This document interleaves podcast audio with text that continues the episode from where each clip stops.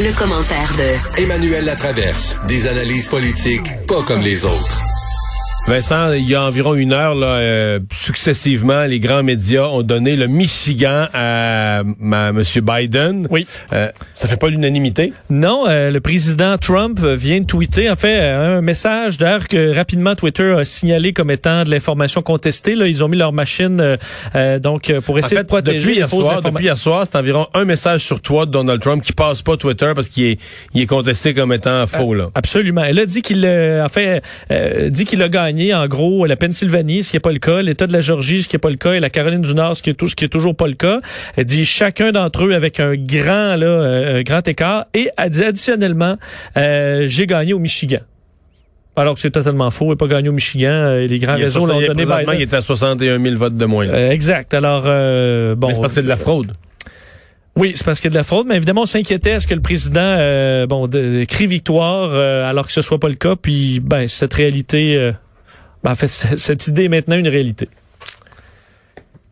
On va tout de suite aller à Emmanuel Latraverse. Bonjour, Emmanuel. Bonjour. Ce que je comprends, c'est que toi, tu rigoureuse comme toujours, aimant lire les textes dans leur version originale. Tu es allé à la source sur ces contestations judiciaires. c'est fou, hein? Ben, J'ai essayé de comprendre parce que, tu sais, il y a quand même, euh, dans la leçon que la, cette campagne électorale doit nous apprendre, c'est que nous avons collectivement le réflexe de discréditer tout ce que fait Donald Trump parce qu'il est tellement hystérique, il va tellement loin, il est tellement euh, iconoclaste euh, que euh, que c'est facile de rejeter tous ces gestes basés sur la tactique. Ce qui est intéressant, c'est que autant la contestation au Michigan, l'allégation d'irrégularité, etc., moi, j'y crois pas. Dans le cas de la Pennsylvanie, il y a une question juridique qui est réelle, qui est soumise à la Cour. Je m'explique. Aux États-Unis, contrairement au Canada, ce sont les États qui décident des règles dans chacun des États, des règles électorales. Mm C'est écrit dans la Constitution que c'est l'Assemblée législative de chaque État, donc l'équivalent de notre Assemblée nationale, qui a le dernier mot sur les règles. En Pennsylvanie, la règle était qu'il fallait que les bulletins de vote soient retournés avant 8 heures hier soir. Face aux délais postaux, les démocrates ont demandé au tribunal une extension. Le tribunal leur a accordé une extension. Et là, l'argument, c'est de dire, et ce qui a été plaidé dans les tribunaux inférieurs, c'est que le tribunal n'a pas le pouvoir de fixer les règles de l'élection, parce que le pouvoir revient à l'État. Ce qui est arrivé, c'est qu'ils se sont rendus jusqu'en Cour suprême avant l'élection, en demandant une injonction pour qu'on arrête, qu'on interdise avant même le vote ces bulletins-là. Et la Cour suprême a dit, écoutez, on n'a pas le temps d'entendre la cause. C'est un enjeu constitutionnel majeur. On ne vous donne pas l'extension. Euh, et euh, on plaidera si c'est un enjeu par après. Alors, ce qui est arrivé, c'est que depuis, et de la même façon qu'on a parlé, tu sais, les petits poinçons là, sur les bulletins de vote en 2000, là, mais là, on va trouver une expression française pour parler des segregated ballots. Les, les bulletins de vote séparés, moi je les appelle, c'est une meilleure expression, tu me le diras. Donc, ce sont tous les bulletins de vote qui sont reçus depuis 8 heures hier soir jusqu'à vendredi prochain. Donc, depuis la fermeture des bureaux, là. C'est ça. Alors, en ce moment, ils sont mis à part. Donc, ils sont comptés, mais ils sont comme mis dans une pile à part. Et c'est ce que va entendre la Cour suprême. En tout cas, c'est ce que M. Trump vient là, de demander à la Cour suprême d'entendre. C'est que justement, maintenant, on se prononce sur si ces bulletins de vote-là sont valides ou Mais non. je te pose, je te pose une question, Emmanuel. Est-ce qu'il resterait une cause à Donald Trump? Admettons qu'ils sont pas nécessaires. Admettons que les, les votes rentrés hier soir à 8 heures, là, donc valides, une fois comptés, donnent la victoire à Joe Biden. Est-ce que, bon, là, la cause, je comprends que théoriquement, euh, l'ampleur de la défaite de Trump va, pourrait varier. C'est-à-dire que sa défaite va être moins grosse, les écarts vont être moins grands si on annule ces votes-là, mais ça change pas le résultat final. Ben, on le sait pas, parce que si, mettons, là, c'est super serré en Pennsylvanie, là. Alors, mettons que M. Biden gagne la Pennsylvanie par 800 votes. Ouais, là. Puis qu'entre le 3 novembre puis le 6 novembre, il y a 5000 votes qui soient rentrés. Ben, ces 5000 votes-là, ils font la différence. Dans, si on donne les 20 Ça, certain. grands électeurs à M. Biden ou pas, et constitutionnellement et en termes de démocratie américaine, c'est un enjeu majeur. Donc, Mais pour l'électeur. Si on les Ça, refuse, bon, ça change rien. ouais, mais si on les refusait, c'est quand même tout un outrage à l'électeur. Je comprends que M. Trump se batte avec les derniers moyens, là, il veut, il veut sauver son- son- son- le pouvoir, mais pour l'électeur, c'est que tu as annoncé à l'électeur des règles du jeu. Tu lui as dit, garde, là, si ton, si ton bulletin de vote, si ton enveloppe est estampillée à la date du vote, on va prendre ton vote. L'électeur respecte ça. Puis après ça, tu mets son vote aux poubelles. C'est, c'est spécial en démocratie, là. Tu changes les règles du jeu Euh, après coup, là. C'est sûr, mais de toute façon, les- le vote n'a pas la même valeur parce que dis-toi que si c'est reconnu en Pennsylvanie, M. X, qui l'a mis à la poste le 3 novembre, puis qui a sa petite étampe du 3 novembre dessus, son vote compte.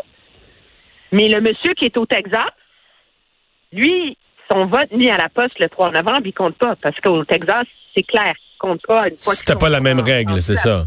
C'était pas la même règle. Puis pour rendre l'affaire encore plus folle en Pennsylvanie, le jugement de la Cour en Pennsylvanie a dit que c'était pas grave si l'étampe de la poste était illisible, pourvu qu'il y en ait une. Oh boy, ouais, ça j'avoue que c'est une autre affaire.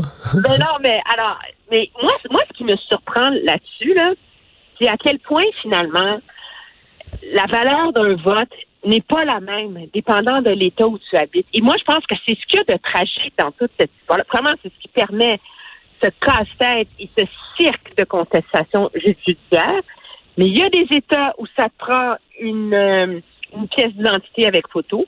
Il y a des États où il faut que tu la photocopies pour voter avec un bulletin de vote par la poste.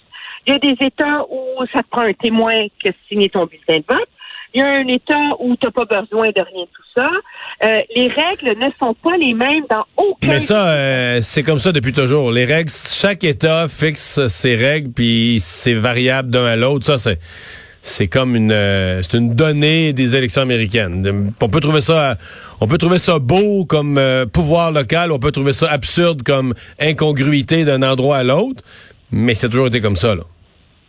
Oui, sauf que depuis que la Cour suprême en 2013 a euh, euh, aboli là, ou invalidé une partie du, de la loi sur le droit de vote qui avait été mise en place par Johnson, les États où il y a le plus de ségrégation, le plus d'efforts de suppression du droit de vote des Noirs, ne sont plus soumis à une surveillance. Et donc, morale de l'histoire, l'élection ac- actuelle, on verra les, les données finales et les portraits qui en seront faits, mais risque fort de venir confirmer qu'on est il y a un retour du balancier où ça recommence à être plus difficile pour les Noirs dans les quartiers pauvres de voter que ce ne l'était il y a dix ans à peine. Et donc, c'est quand même assez Est-ce que ouais. Est-ce que tu as entendu le, le point de presse euh, de Giuliani, là, du- du- de l'avocat de Donald Trump? Qui J'en ti- ai entendu un petit Non, mais qui tirait dans, dans toutes les directions, euh, qui parlait que il parlait euh, des accusations générales. là. la ville de Philadelphie, c'est une ville connue, une réputation de fraude électorale. Tu sais, j'essaie d'imaginer ça. Imagine ça ici que François Legault est battu à la prochaine élection, puis il est frustré, puis il dit, ben là, à Sherbrooke, la ville est bien connue, une ville de fraude. On dirait qu'il est tombé sur le coco. Si tu parles d'une accusation, non, mais la ville de C'est Philadelphie... une expression qui me vient en tête avec le mot spray dedans, qui est vraiment pas élégante. Mais c'est comme si à un moment donné, à tirer dans toutes les directions. Euh, c'est sûr que c'est la c'est l'approche du chaos hein, de M. Trump. C'est de semer le, chaos, semer la confusion pour après ça avoir le luxe de dire n'importe quoi et de continuer à ériger ce que moi j'appelle sa réalité parallèle pour ses électeurs. Stratégiquement, cependant, ces recours-là, ça coûte quand même une fortune à financer. La question se pose, si tu, si tu disperses tes meilleurs cerveaux légaux dans une foule de contestations délirantes sur du n'importe quoi, est-ce que tu prends le risque de miner tes chances de gagner aux bons endroits? Et les bons endroits où c'est légitime pour les républicains en ce moment de certainement poser des questions. Demander un recomptage au Wisconsin, c'est pas délirant. Ils ont gagné par moins de 1% Ce qu'ils font au Michigan en ce moment, d'après ce que j'en comprends, puis là, je vais t'avouer, j'ai pas lu la note légale qui l'accompagnait, mais d'après ce que j'en comprends, ils veulent pas qu'on arrête de compter une fois pour toutes. Ils demandent qu'on arrête de compter parce que certains bureaux de vote où ils n'avaient pas un observateur tel selon les règles et dans les, les normes définies habituellement. Donc, ils veulent qu'on recule et qu'on arrête de compter, qu'on remette en place leur observateur selon les règles et qu'on recommence à compter à partir de ce moment-là. Écoute, j'étais pas là, j'ai pas vu. Est-ce que ça tient la route? Est-ce que ça le sait pas?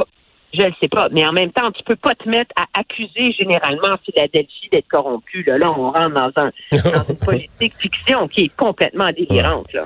Mais tout ça, euh, c'est quand même un glissement. Là. C'est quand tu quand t'en es rendu là, c'est t'as comme perdu ou t'as un poil d'avouer ta défaite puis de dire je m'accroche à toutes les contestations euh, possibles et c'est là un peu que M. Trump se retrouve. Emmanuel, merci beaucoup d'avoir été là. Très bien, ça me fait plaisir. Au revoir. Salut, au revoir. Euh, ben voilà, donc on va aller à une pause et comme chaque jour à cette heure-ci, au retour, je serai avec Pierre Bruno dans le bulletin de 17 heures.